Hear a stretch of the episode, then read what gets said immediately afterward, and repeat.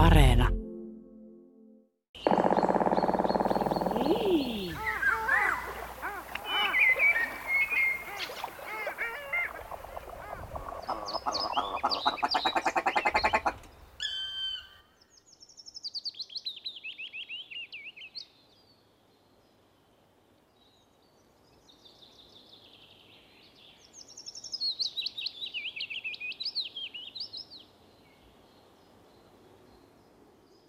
On hyvä olla metsässä yksin, kun keksii uuden linnun.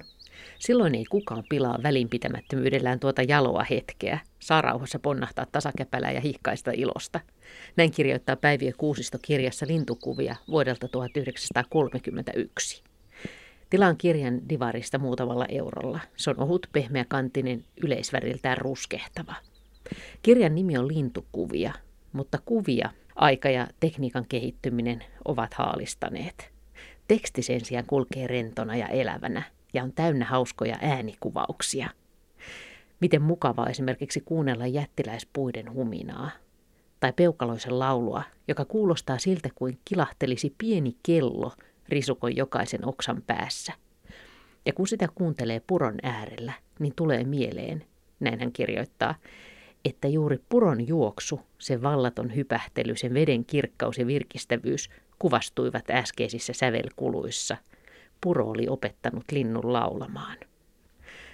Kultarinnan laulusta hän kirjoittaa, että se on pulahteluja, solinaa, kilinää, huiluääntä, kaikki hopeakellojen kirkkaudella.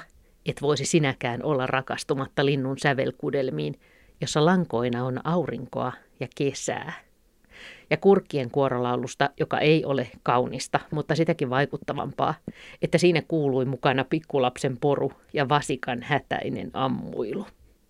Hän kuvailee sitä, miltä tuntuu istua metsässä, kun peippo ja laulurastas soittavat ensin viulua. Punasiipirastas ahertaa bassoviulun kimpussa. Järripeipot hoitelevat taidolla urkuja ja sitten huilistina toimii juhlallinen punatulkku. Kirjasta löytyy fiilistelyn lisäksi myös toimintaa. Kun Päiviö kiipeää katselemaan puolen yön aikaa tulitikun valossa harmaa sipon pesäpuuhia, tai kun fillaroidessa on vähän liikaa vauhtia ja kaarteessa tapahtuu niin sanottu ilmalento ja hattukin lentää päästä, ja niin sitten sattumalta yllättäen löytyy pajulinnun pesä. Kun Sukkelan päiviökuusisto lintututkijan maailmaan, niin tulee mieleen, että se on aikamoinen tarina, vähän niin kuin elokuva – johon liittyy surua, iloa, romantiikkaa ja ystävyyttä. Ja kaiken taustalla soi Suomen yleisimmän linnun, pajulinnun laulu. Tästä kaikesta juttelemme Turussa Kupittaan puistossa dosentti, lintutieteilijä Timo Vuorisalon kanssa. No mä olen nähnyt hänestä pari valokuvaa, tai oikeastaan ehkä yhden valokuvan parissa eri paikassa. Se on tämmöinen aika lailla poseerauskuva, mikä ei ehkä ole tavattoman yllättävää, kun puhutaan kuitenkin henkilöstä, joka on menehtynyt jo vuonna 1940.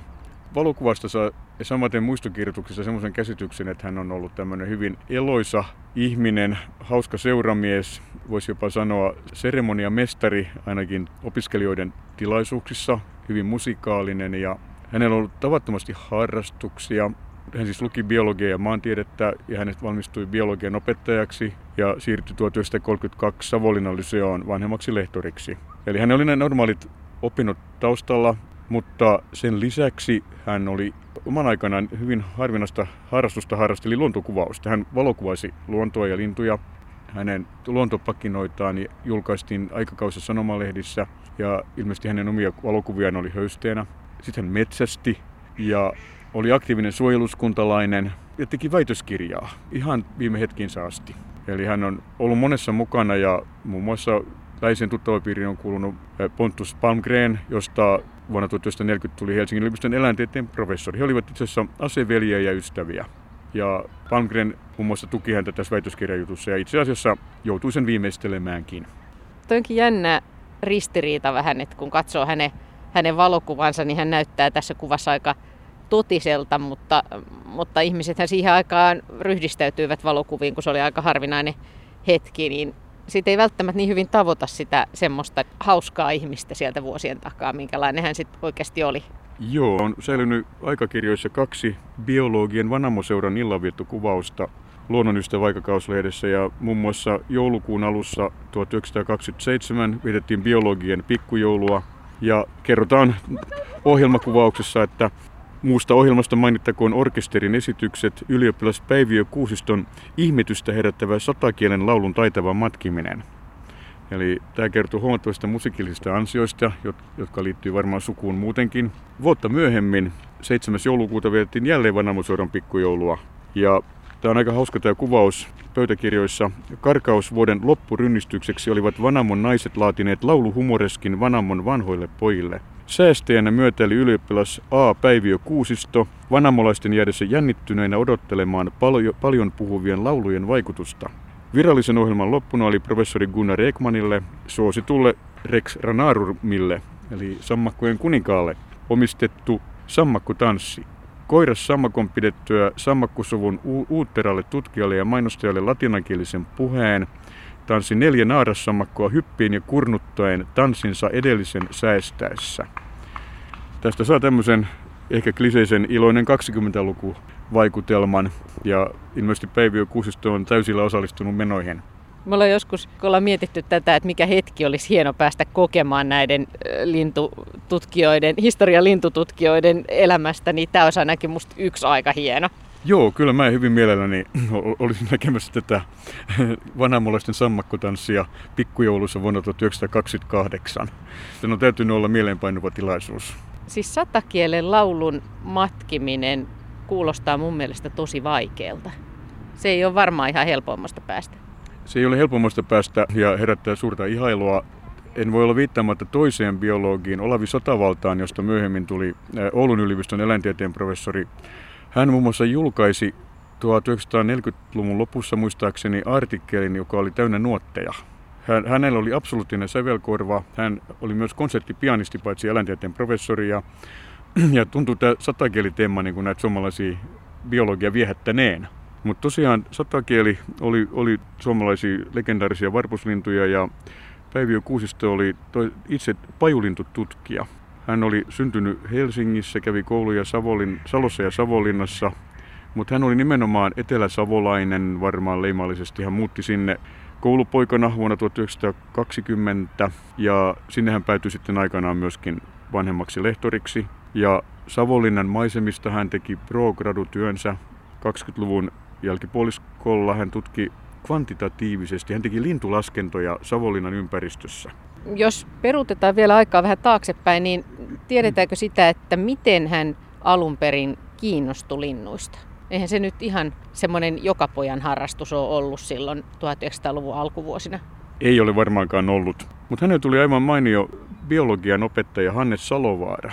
Ei kauhean paljon nimi varmaan enää sano nykyään ihmisille mitään, mutta Salovaara aikoinaan muussa suomensi eläinkirjoja ja muuta tämmöistä. Ja Hannes Salovaara sai hänet innostumaan linnuista ja linturetkeilystä. Ja jo 1930-luvulla kyllä, kyllä koulussa tehtiin linturetkiä ja jo aikaisemminkin niin kaupunkien lähiympäristöön. Ja ilmeisesti Salovaarakin teki tätä ja Päiviö Kuusisto oli sitten innokkaana mukana. Hän ennen kaikkea teki hyvin tarkkoja lintumuistiinpanoja jo koulupoikana. Ja tämä ehkä toi siihen harrastamisen semmoisen vakavamielisyyden. Ja Päiviö Kuusisto tosiaan niin julkaisi kymmenkunta tämmöistä tiedonantoa tai pienempää tutkimusta linnuista jo vuonna 1925, jolloin hän oli siis opiskelija. Hän julkaisi tämmöisen pienen tiedonannon kuin Uunilinnun häälaulu, joka on otsikoltaan kiehtova ja kertoo ehkä siitä, että häntä kiinnosti lintujen reviirikäyttäytyminen, johon laulu liittyy ja ehkä hän sitten jo tunsi jonkinnäköistä mielenkiintoa tätä Suomen runsainta lintulajakin kohtaan koska myöhemmin hän sitten teki siitä väitöskirjansa, joka, joka ei kylläkään ehtinyt ihan valmiiksi. Mutta hän tykkäsi selvästikin, hän, oli, hän harrasti myös metsästystä, hän tykkäsi retkeillä. Hän oli niin kuin hyvä, hyvä maasto-ornitologi, tunsi linnut äänestä, mikä ei ollut ollenkaan itsestään selvää siihen aikaan.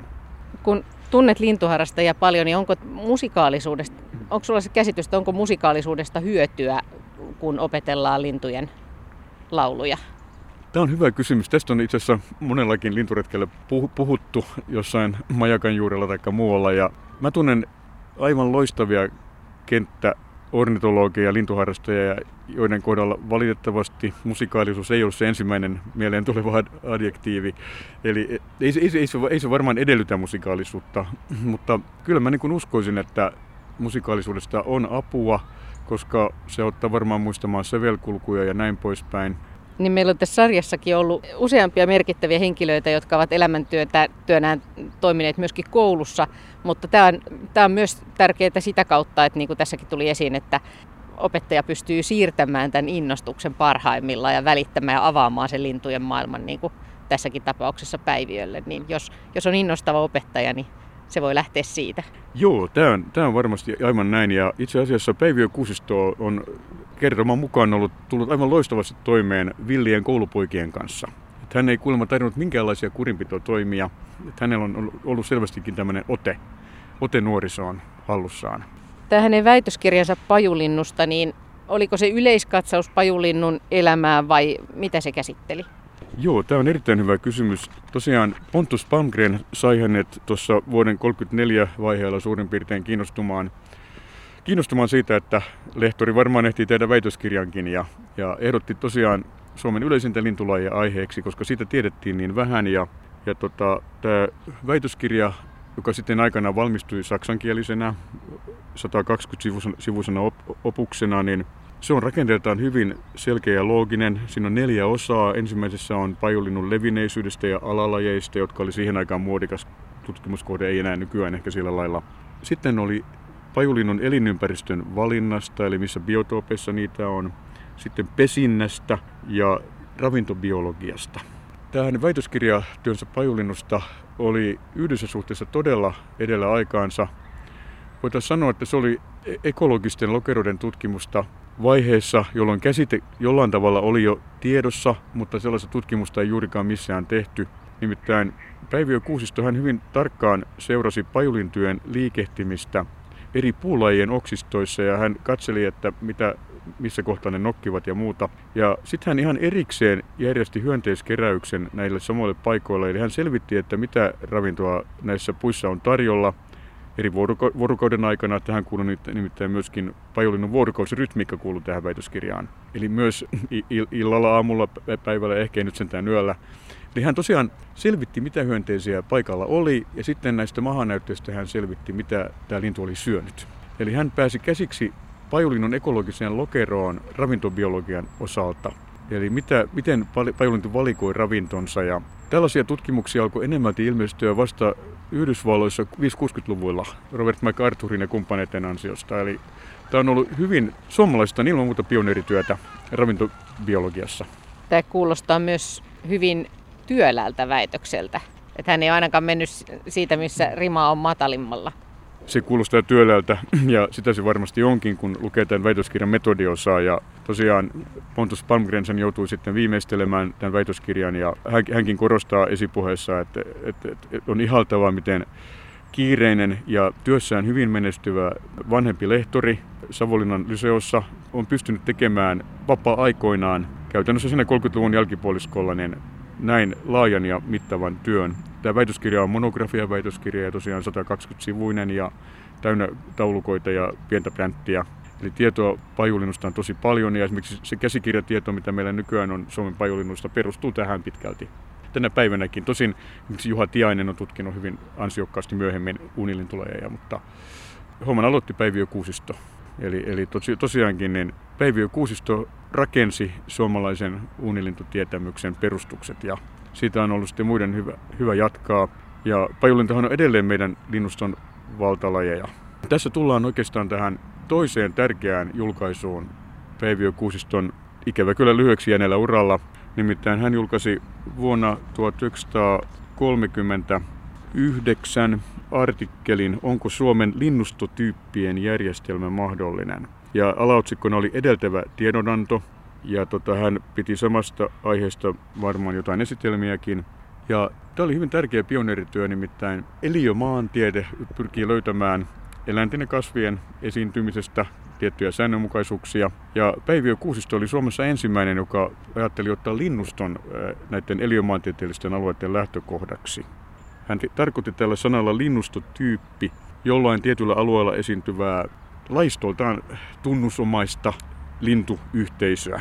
Eli, eli tuota, esimerkiksi Lapin linnusto on erilaista kuin Varsinais-Suomen linnusto tai tuota, Ahvenanmaan linnusto. On hiukan erilaisia linnuston tyypillisiä koostumuksia ja Ja tota, hän oli itse tehnyt sitten kesällä 30 laskentoja myös Inarin Lapissa ja hän vertasi Inarin Lappia ja sitten sit muistaakseni Tammisaaren tienoota ja Savonlinnan ympäristöä ja näillä kolmella alueella tekemiensä lintulaskentojen perusteella hän erotti sitten Suomessa kolme linnustotyyppiä niiden valtalintulajien perusteella, eli siellä hänen kotikonnullansa Savonlinnan ympäristössä oli tämmöinen peippo-pajulintutyyppi, kumpiakin oli paljon.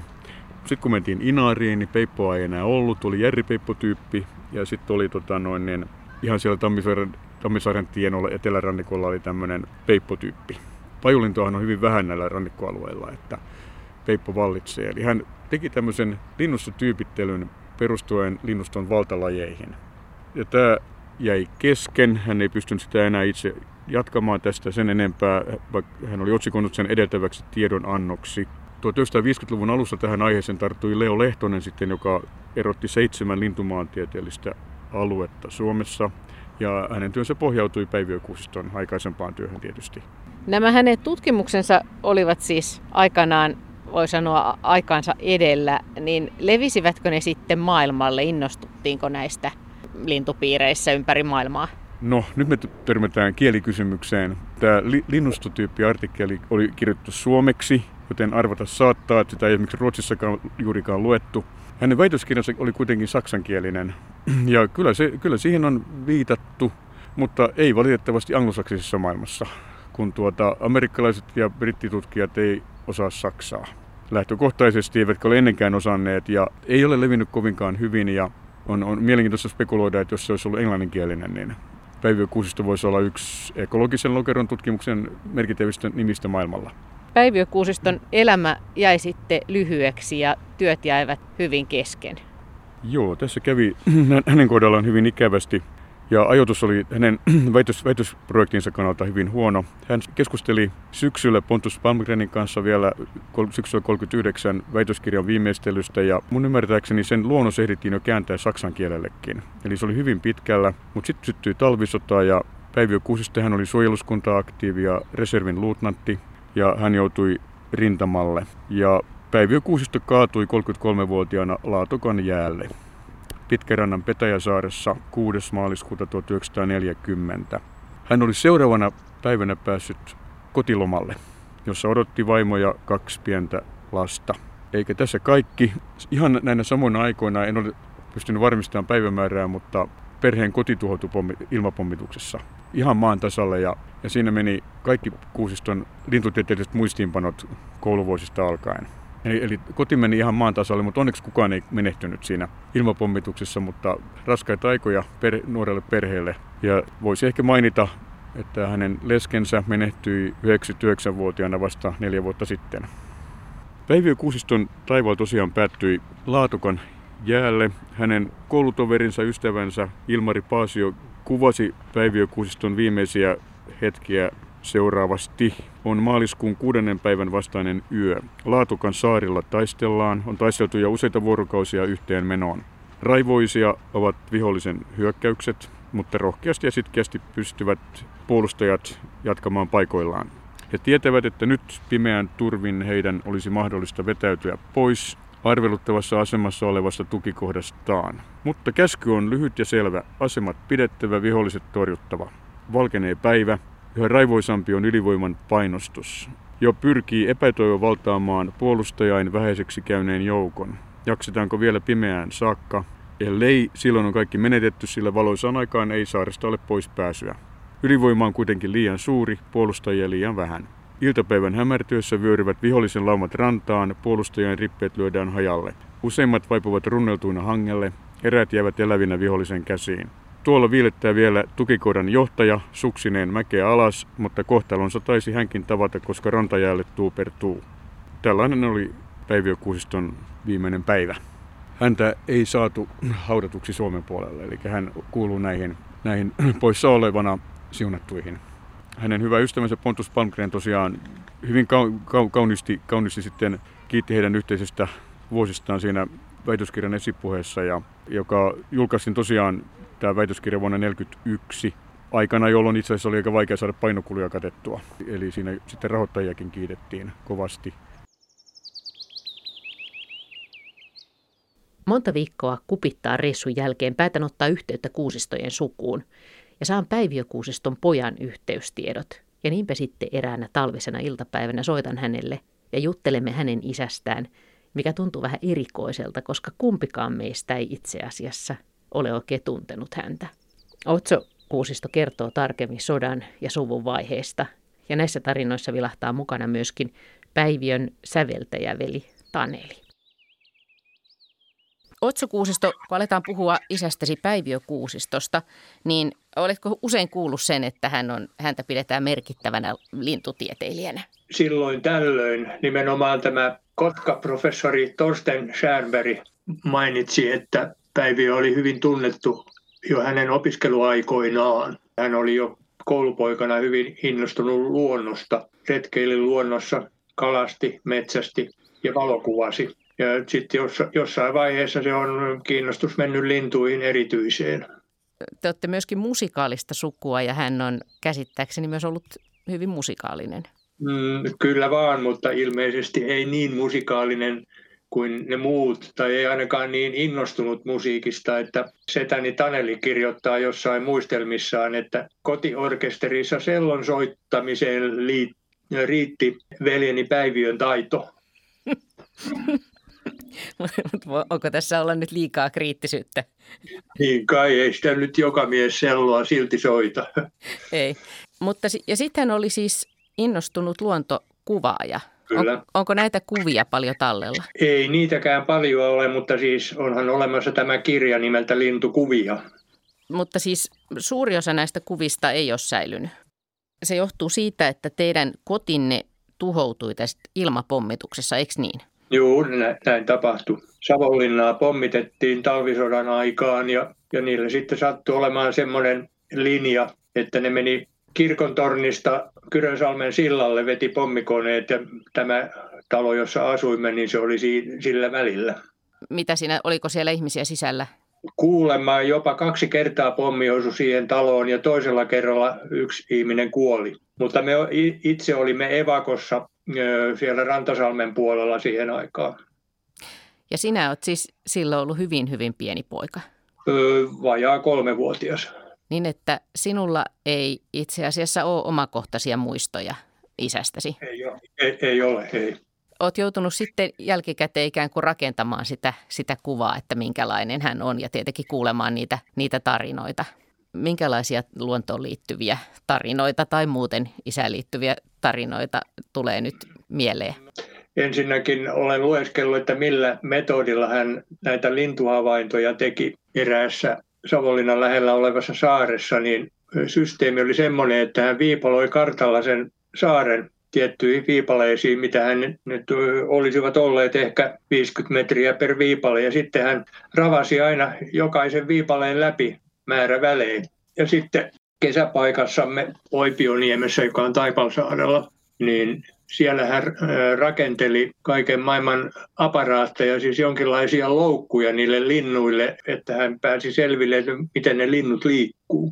Mä en lähemmin, lähemmin tiedä, mutta joka tapauksessa niin saattaa olla, että esimerkiksi pesän eteen hän laittoi jonkin, jonkin portin, josta kävi ilmi, että koska se lintu on siitä portista mennyt ja montako kertaa. Ja sitten yksityiselämän puolelta aikamoinen saavutus, kun siis hän oli siis Savonlinnassa asui ja sitten suvulla oli ja on vieläkin kesäpaikka Lappeenrannan lähellä Taipalsaarella, niin hän ja hänen nuorikkoonsa, eli äitini, niin soutivat Savonlinnasta Lappeenrantaan kesällä 36. Maalaispuri oli apuna kuulemma. Entä sitten ne linnut? Näkyvätkö linnut sitten omassa lapsuudessasi jotenkin? Ei mitenkään, koska siis isä oli kuollut ja sitten elämässä oli kaikenlaisia muita vaiheita, eikä siihen liittynyt sitten lintu, lintuharrastusta, että en, minä itse tunnen hyvin huonosti lintuja. Isäsi kuoli sitten Laatokan jäälle ja sitten taas äitisi sitten eli pitkän elämän, eikö niin? Et niin sitä voi elämässä kummallisesti käydä. Joo, kyllä, kyllä vaan. Siis äiti avioitui sitten uudestaan oltua leskenä kolme vuotta, kun hän oli leskenä. Ja ja isäpuoleni sitten taas on metsänhoitaja ammatiltaan ja hän teki uransa Evon metsäopistolla, että aika lailla luonnon keskellä siellä. Mutta hän ei mikään lintumies ole, mutta kaiken maailman asioita luonnosta hänkin tiesi. Kun Päiviö Kuusisto kuoli, niin hän oli siis vain 33-vuotias. Ja sitten on käsittänyt, että hänen tämä väitöskirjansa, joka jäi siis harmillisesti kesken, sen sitten hänen ystävänsä Pontus Palmgren sitten viimeisteli ja, ja saattoi semmoisen kuntoon, että se saatiin valmiiksi sitten hänen menehtymisensä jälkeen.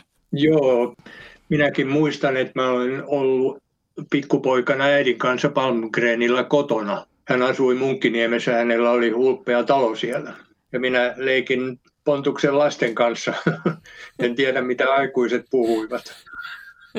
Hauskoja, ihan erilaisia, erilaisia muistikuvia niin tähän, tähän samaan historiaan. No entäs sitten, jos miettii niitä hetkiä heidän elämässään, niin mikä, mitä ajattelet, että mikä hetki olisi ollut hauska päästä kokemaan isäsi elämässä, jos se olisi ollut mahdollista? No vaikka se veneretki Savonlinnasta Lappeenrantaan. Se on voinut olla aika hieno. Onkohan siellä lintuja tarkkailtu samalla? Varmaan, varmaan. Ja joskus ajattelen jopa, että minun olemassaololleni saattaa olla tiettyä osuutta juuri sille, sillä retkellä, koska se tapahtui kesällä 36 ja minä synnyin keväällä 37. Päiviö Kuusisto oli myöskin hyvä opettaja, näin, näin kerrotaan, että yläasteikäiset nuoretkin olivat olleet tottelevaisia tunneilla. Juu, kuulemma se pitää paikkansa ja sitten tähän liittyy tämä minun etunimeni, että tämä oli siis hänen haukkumanimensä koulussa. Kaikillahan opettajillahan on nimi, nimi, jolla siis oppilaat häntä kutsuvat, niin päiviöitä kutsuttiin Otsoksi. Ja sitten kun hän sai pojan, niin pisti piruuttaa nimeksi Otso, joka oli hyvin harvinainen nimi silloin. Ja minä sitten hiukan sain siitä kärsiä sitten koulussa alaluokilla. Nykyään Otsoja on joka nurkassa, mutta ei siihen aikaan. Ja Otso tulee siis karhusta, eikö niin? Niinpä, niinpä. Miltä isäsi siis, tämä tuntuu niin kummalliselta jälkikäsin kysyä, mutta miltä hän näytti, oliko hän semmoinen karhumainen sitten hahmona? Ei, ei tuota, tumma, tummat kulmakarvat, ei mitenkään kar- karhumainen mun mielestäni. Enemmänkin Rudolf Valentinon näköinen. Ahaa. Se on tietysti hassu kysyä tämmöistä, kun olet ollut niin pieni, mutta oletko usein miettinyt sitä, että jos ei olisi sotaa tullut ja jos hän ei olisi säilynyt hengissä, miten erilaista olisi ollut, minkälaista olisi ollut, jos olisi tämmöinen luontoopas ollut siinä kertomassa linnuista? Joo, tot, totta kai. Kaikki olisi ollut aivan, aivan erilaista, että varmaan olisimme asuneet Savonlinnassa pitkään, siis äiti ja minä ja sisareni muutimme sitten Helsinkiin nimittäin sitten ja se sai sitten ihan uuden suunnan tämä elämä. Tässä lintukuvia tekstissä itse asiassa, niin Päiviö Kuusisto kirjoittaa ihan hienosti tästä pajulinnusta, josta sitten tuli hänen tutkimuksen kohteensa ja pajulinnun laulusta. Mites pajulinnun laulu, niin kuunteletko sitä erityisellä korvalla? Mm, Joo, kyllä vaan siis. Ja sitä paitsi mulle lapsena jo opetettiin, että Peipponen laulaa duurissa ja pajulintu mollissa. Mutta ei se tämän mukaan se nyt ei ihan molliakaan ole. Näin siis Otsokuusisto kertoi isästään Päiviöstä. Lintukuvia kirja on hänelle tietenkin tuttu, ja hän kertoi lukeneensa sitä useinkin, erityisesti nuorena. Kirjan alusta löytyy myöskin kuvaus siitä, miten Päiviö itse aikanaan tutustui pajulintuun. Vasta monen, monen kesän perästä korvani avautuivat kuulemaan pajulinnun laulua. Oli ilta. Meitä oli kolme partiopoikaa. Olimme ottaneet mukavan asennon pikkuteltassamme. Peräti ylpeitä olimme, kun iltatuulen tuoma sadekuuro ei ollut päässyt yömajamme seinien sisäpuolelle. Sade oli juuri tauonnut, ja elvyttävä tuoksu, joka vain sateen jäljeltä voi tulla, levisi kaikkialle. Silloin alkoi soitto. Se ei särkenyt ehtoon rauhaa. Leppoisasti vallan kuin iltavirsi se kantautui teltan suojiin. Laulu ei ollut iloinen, ei liioin haikea, vaan omituisesti juuri siltä puoliväliltä. Sävelet valuivat vienosti toinen toisensa perästä levollisessa ketjussa. Kuule veli hyvä, eikö laula somasti tuo pajulintu, virkkoi toverini. Siitä hetkestä lähtien olemme olleet tuttuja pajulintu ja minä.